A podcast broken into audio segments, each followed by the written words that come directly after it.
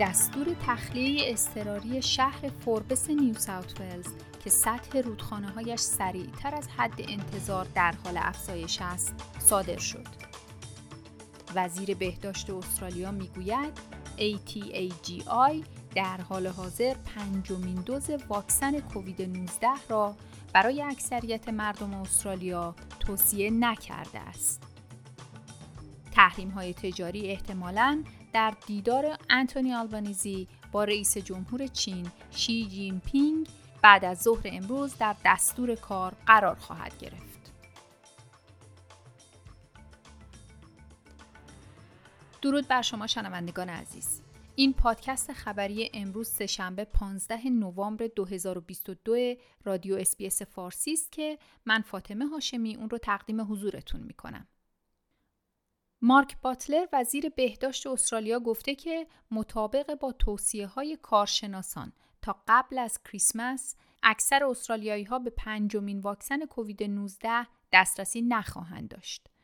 آقای باتلر گفته که گروه مشاوره فنی استرالیا برای ایمنسازی ATAGI با در نظر گرفتن موارد بین المللی درباره داده های محلی مربوط به تعداد واکسیناسیون و همچنین تعداد موارد شیوع تصمیم گرفته است که دوز پنجم واکسن را در این مقطع زمانی توصیه نکند. او گفت توصیه های جدیدی در مورد واکسن های تقویت کننده بیشتر احتمالا در سال آینده و پیش از زمستان ارائه خواهد شد. او امروز سهشنبه به خبرنگاران گفت ATAGI پیش بینی می کند که توصیه ها برای واکسن تقویت کننده جدید در اوایل سال 2023 در آماده سازی برای زمستان نیمکره جنوبی ارائه شود. انتظار می رود تا حدود 600 خانه در شهر فوربس نیو ساوت ولز و اطراف آن در روزهای آینده دچار سیل و آب گرفتگی شوند.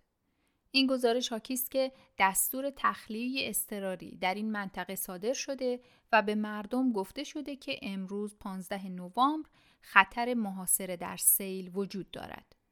سطح آب رودخانه لاکلان سریعتر از حد انتظار در حال افزایش است. پیش بینی می شود سطح آب در روز چهارشنبه 16 نوامبر به 10 ممیز 8 دهم متر برسد که مشابه با سطحی است که در سیل جوان 1952 گزارش شده است. ستف کوک وزیر خدمات اضطراری می‌گوید که این سیل برای جامعه خسارات زیادی به بار می آورد چرا که فقط خانه های مردم را نمی برد بلکه همراه آن همه متعلقات آنها خاطرات، معیشت و آیندهشان را از بین می برد. خانم کوک می‌گوید که در نیو ساوت ولز 70 منطقه شهرداری تحت تاثیر سیل زدگی هستند که اکنون به 63 ومین روز خود رسیده است. و خبر دیگر این که جیم چالمرز خزاندار دولت فدرال می‌گوید انتظار ندارد که با دیدار شی جین پینگ رئیس جمهور چین و انتونی آلبانیزی نخست وزیر استرالیا مشکلات دو کشور یک شبه حل شود. رهبران دو کشور امروز سهشنبه 15 نوامبر در حاشیه اجلاس گروه 20 یا G20 در بالی با یکدیگر دیدار خواهند کرد. این اولین بار از سال 2016 است که رهبران استرالیا و چین با یکدیگر گفتگو می کنند.